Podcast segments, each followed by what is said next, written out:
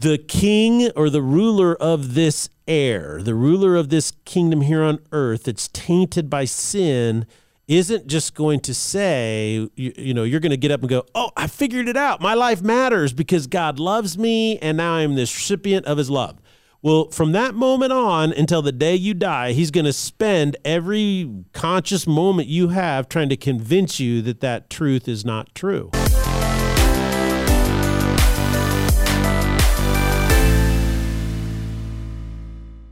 Ladies and gentlemen, welcome to the Salty Pastor Podcast. The Salty Pastor is designed to help you grow in your faith. We create context, we create inspiration. We mm-hmm. create the mm-hmm. environment of learning and discovery. But in the end, it is up to you to start your journey of faith mm-hmm. and do the work. My name is Jesse Mayer, and we cannot do the Salty Pastor podcast without the Salty Pastor himself, Dr. Douglas Peak. hey, everybody. Good to be here with you today.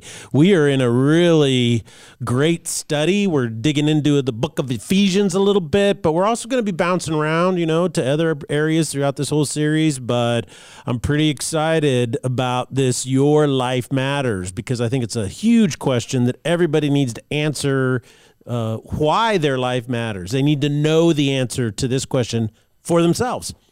So we are in this new series. I yeah. think people really received it well on Sunday. I had a lot of people coming out really excited about what we were talking about mm-hmm. and what you were preaching about. Um, we're learning some new things, but I mean, ultimately, kind of the main idea is we know that people do better when they know that their life matters, mm-hmm, right? Mm-hmm. And unfortunately, the self help help approach isn't seem to be working for most people. You know, they're throwing all these different advices out, but ultimately, people just kind of end up back where they started. Yeah, yeah. And then we we spent the last thirty years telling kids as they grow up that their lives matter, but more and more the lives.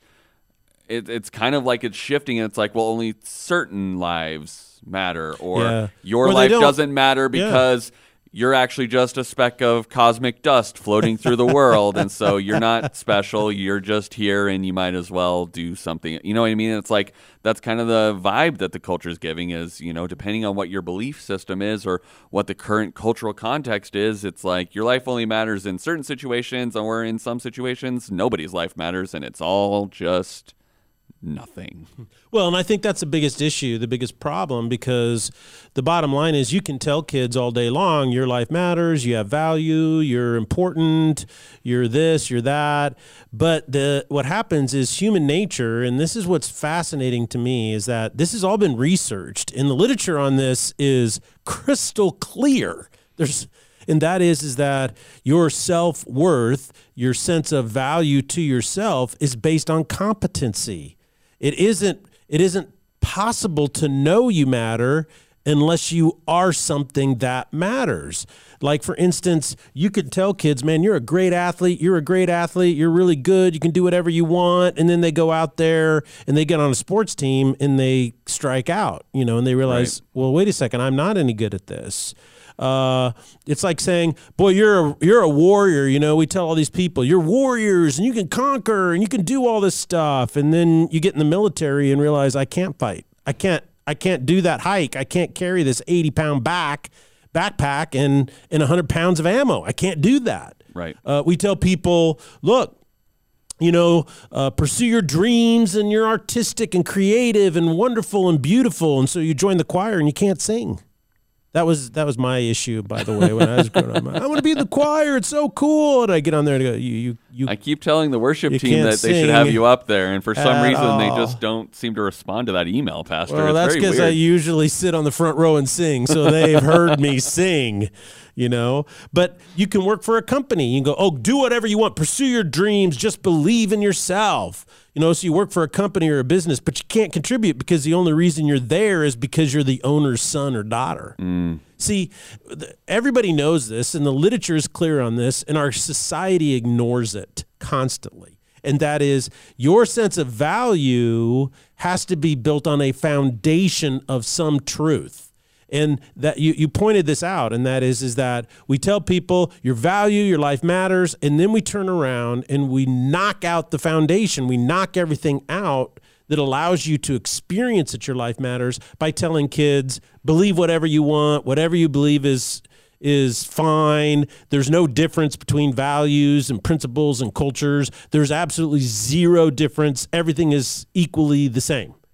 Okay, well, what you've basically done is said your life matters, but we're going to take away any reason or sense of competency or context in which you can determine your life matters. So have fun. And that's why so many kids grow up today wondering what's going on. They this they have not been prepared by their parents or by their society to live in the world that they actually will live in as adults. Right. And it's that incongruence, it's that inability to line it up where all this anxiety, all this depression, all of this hopelessness, and as you said, meaningless comes from. So you have to answer the question, your life matters, but you have to answer it honestly and truthfully based on reality. If you just make it up, it's just a pipe dream that never comes to fruition.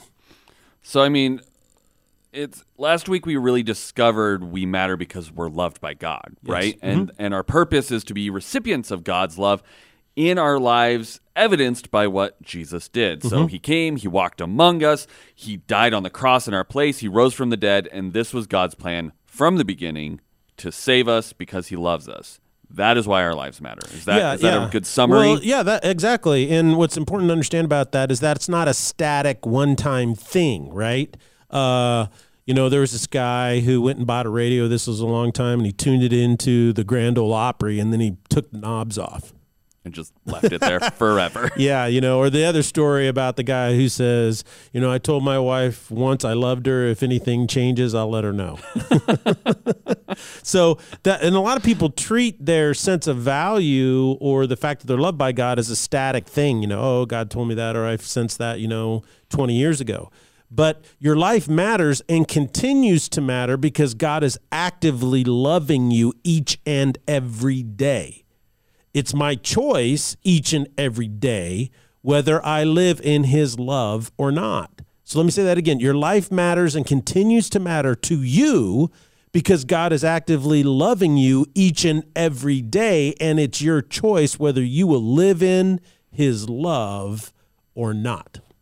So I want to kind of restate some of the biblical principles you've laid out for us. Every person has an origin story mm-hmm. that they believe in the depth of their soul, right? Mm-hmm. Mm-hmm. And we choose the origin story that we believe, and that choice is where our identity mm-hmm. comes from. Whether we believe our lives matter or not, that Correct. choice is what kind of dictates that. Yes. And so the origin story in the Bible is that your life matters because God created you to be loved by Him.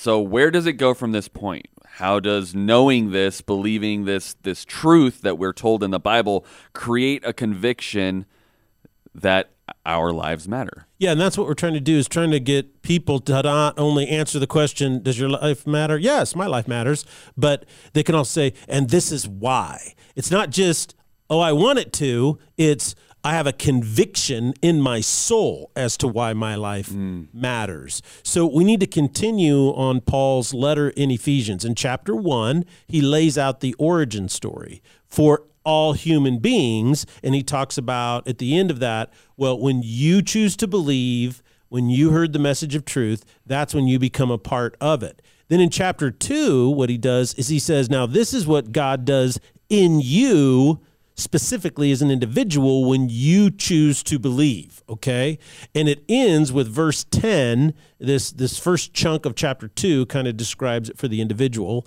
and it ends with verse 10 and verse 10 says that we are God's handiwork or workmanship created in Christ Jesus to do good works which God prepared in advance for us to do. So God is loving me, right? And every day pouring his love into me for a purpose.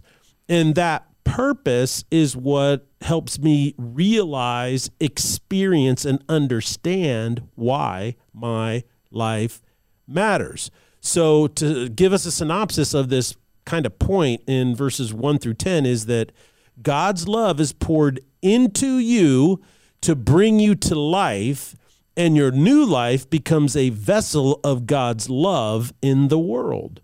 So that's why your life matters, and that's why God is loving you. And verses 1 through 9 tells us how we get to that point, okay? So in verse 1 it says, "As for you, you were dead in your transgressions and sins in which you used to live when you followed the ways of this world and the ruler of the kingdom of the air, the spirit who is now at work in those who are disobedient." So, he starts off by saying is that every human being, right? Because and I talked about this last week, Every human being lives in a tainted world. It's been tainted by sin. We cannot even imagine or fathom the extent of what this taint does to us and to the world in which we live. And because we live in this world, we're dead. You see, we're spiritually dead, and spiritually dead has massive implications on you intellectually, emotionally, and physically. And so that's because the ruler of this air is propagating this taint, fanning the flames of the taint and trying to, you know, spread the taint as much as possible. So anytime anybody does anything evil or anything wrong or sinful or rebellious or hateful, it spreads and increases the taint, so to speak. Mm-hmm. So look at verse 3. He says, "All of us lived among them at one time." gratifying the cravings of our flesh and following the desires and thoughts. Like the rest, we were by nature deserving of wrath. So, what he says here is that everybody was dead in their transgressions and sins, and we lived in our desires and thoughts as based upon the world and Satan, who is the king of this air, the ruler of the kingdom of this air, uh, his desires and what he's trying to uh, get us to do and to become. So everybody is dead and everybody needs to be brought back to life. He says, by nature, because of the taint, we're deserving of judgment. We're deserving of wrath. That's what we deserve. So uh, oftentimes I am asked by people who come to me say, well, you know, I want to know what does God do with people who are really, really good? And I go, well, what do you mean by that? And he says, or she will say, Well, I have some friends and they're just the best people ever, you know, but they just don't believe in God, you know? So are those people going to hell? And I go, Oh, I see what you're asking me. So I said, How do you know they're really, really good? How do you know that? Well, are you God? Do you and the point is is because of the taint is no one is really really really good. Right. Nobody's really, really, really good. Everybody falls short. And that's what's really important to understand is that we're all in the same boat. And this it doesn't matter your ethnicity, it doesn't matter your wealth, what language you speak, it doesn't matter what you value or don't value. Everything falls short of being, as it said in the last chapter, holy and blameless before his sight. Mm. Okay? So everyone's dead and needs to be brought back to life. Look at verse 4.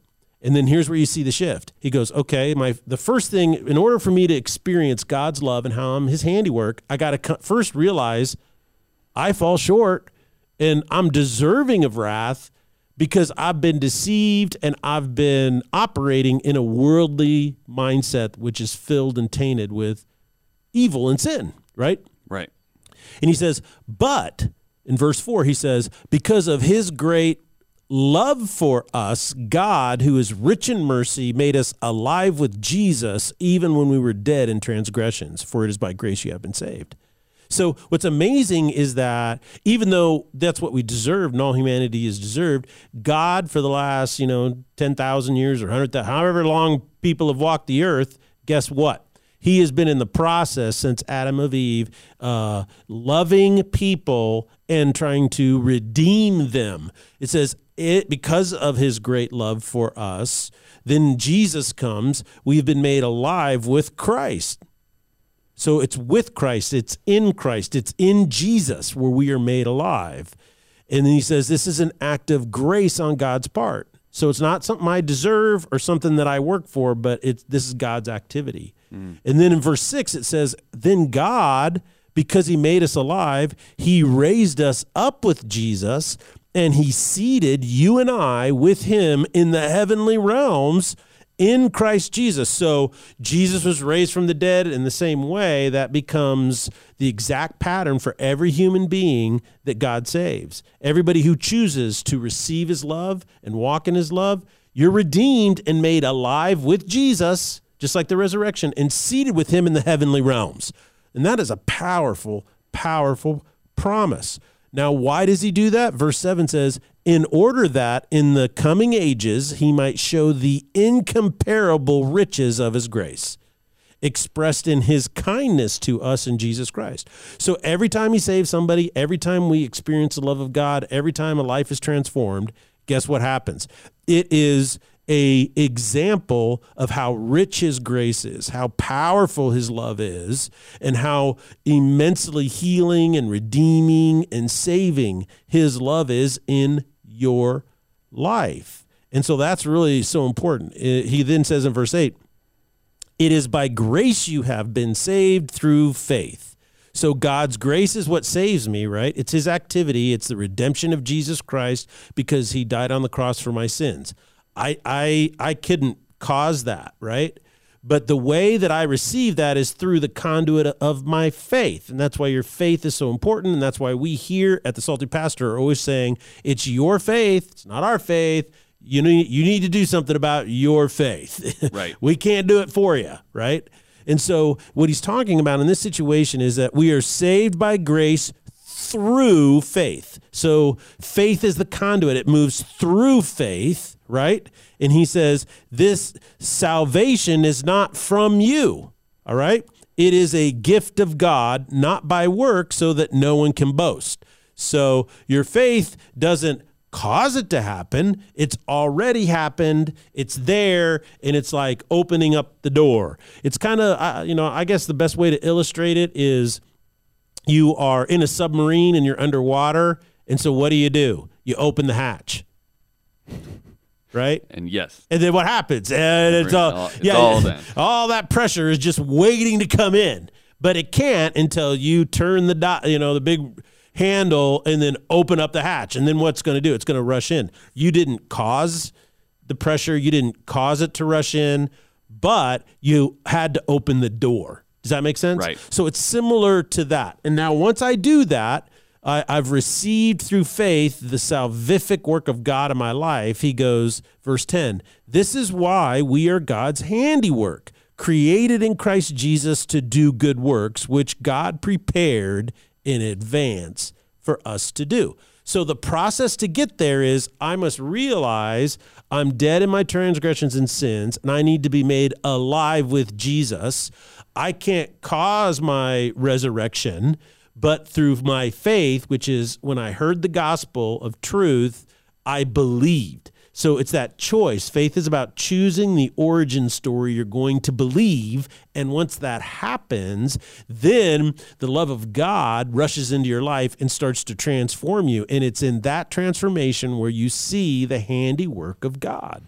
So, in order for us to experience the power and provision of God's handiwork, yeah uh, I mean, a, a, ton of stuff really had to take place first, right? Yeah, and I first mean, first chapter's that, and then all of this is going on. Right, exactly. Like all of these different phases. So when Jesus has made us alive and and we're seated with Him in the heavenly realms, does that mean just we're all good. Problems go away. We're we're perfect and nothing else to worry about, right? Like it's he did all this work. We're good then, right? It's all easy from here. Tell well, if I uh, uh, Pastor. if I can quote Doctor Evil, how about no?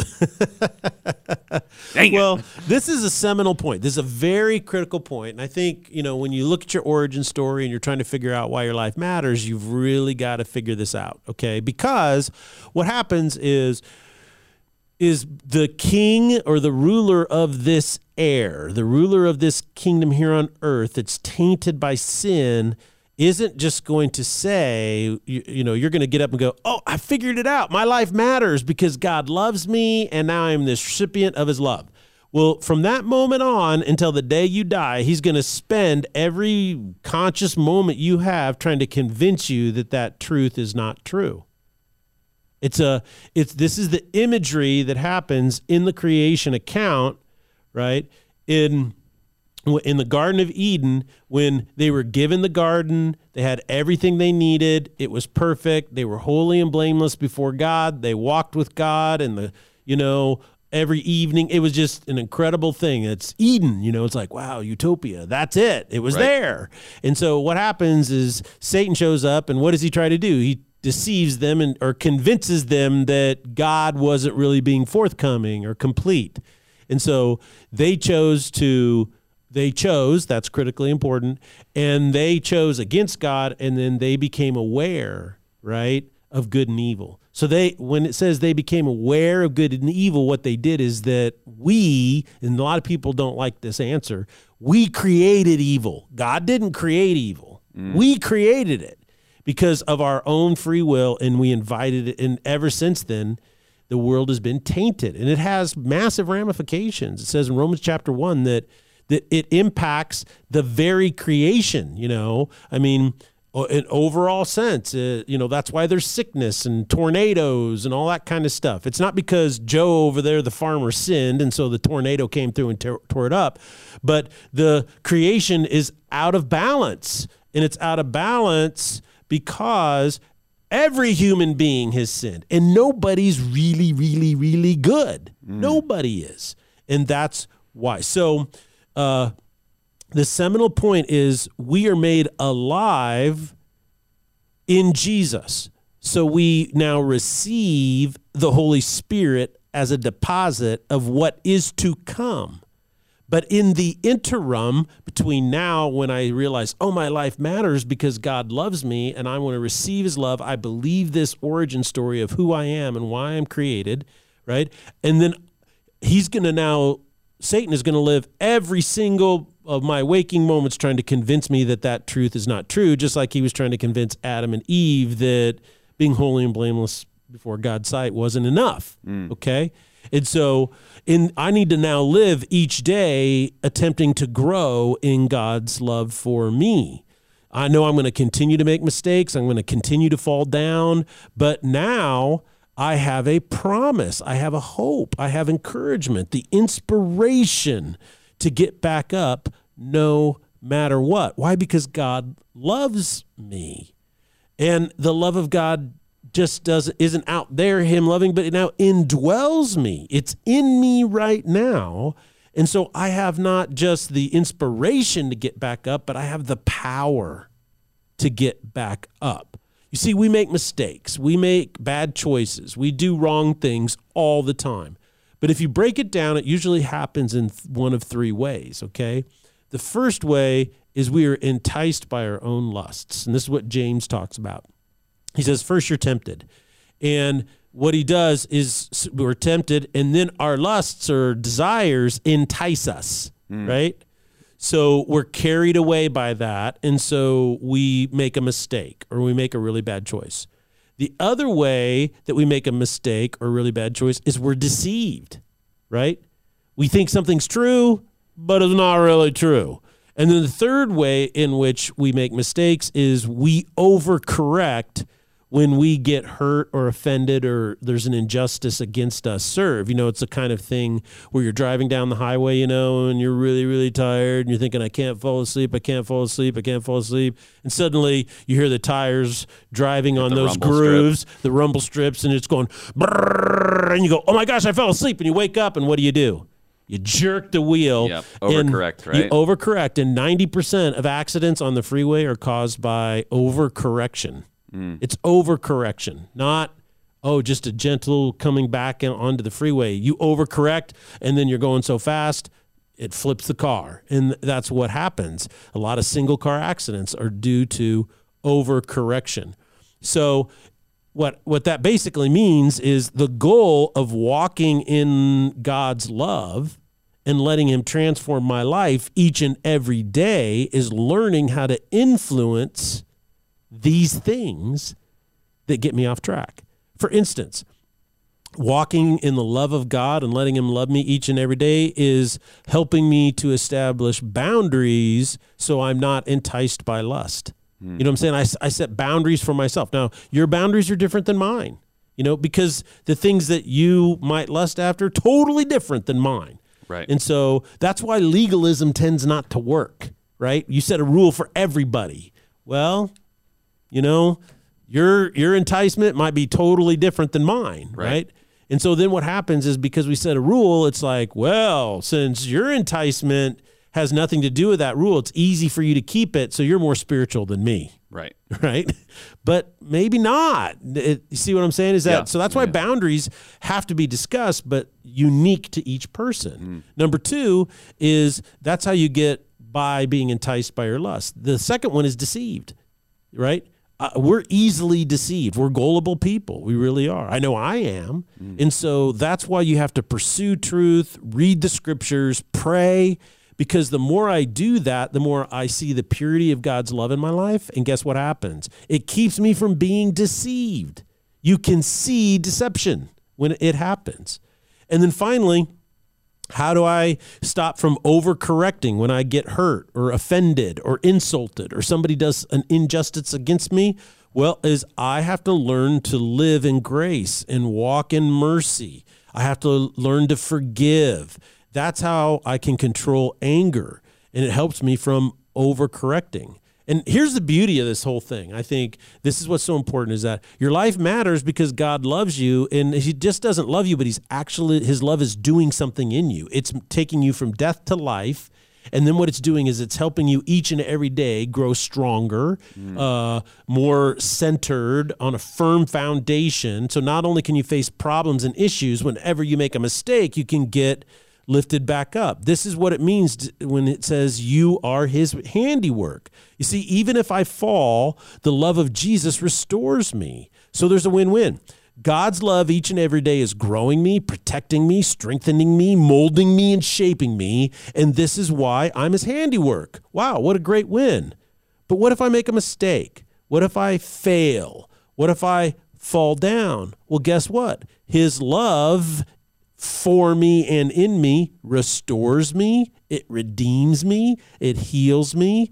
And this is even why my failures become an opportunity for Jesus to reflect his handiwork. So now I'm his handiwork even in my failures. Mm. And so it's a win win across the board. So you matter to God because not only does he love you, but his love is making taking you from death to life each and every day. Well, I think that's really eye-opening because as we as we further explore why our lives matter, these steps kind of of understanding why Yes. are really important because it's Yes, like like you said, children, even adults could be told constantly, "Your life matters, your life matters, your life matters," but until they really believe it in their soul and they have that that truth down there, it doesn't really take, right? It's just right. words. Exactly. So we just really appreciate you sharing um, from scriptures with us today, uh, Doug, and just moving us towards an, a better understanding. So thank you guys so much for joining us in this discussion. Make sure you are discussing this. Reread these these verses that Pastor Doug went through today because rereading them re with this new um, insight on them really helps you solidify those things. And then discussing them with somebody in your house one of your friends whatever um, really trying to understand where their values come from and what they believe about their life. And that's what's going to really start making changes in your life and the people around you. So thanks so much for joining us and we'll see you next time here on the salty pastor. Blessings.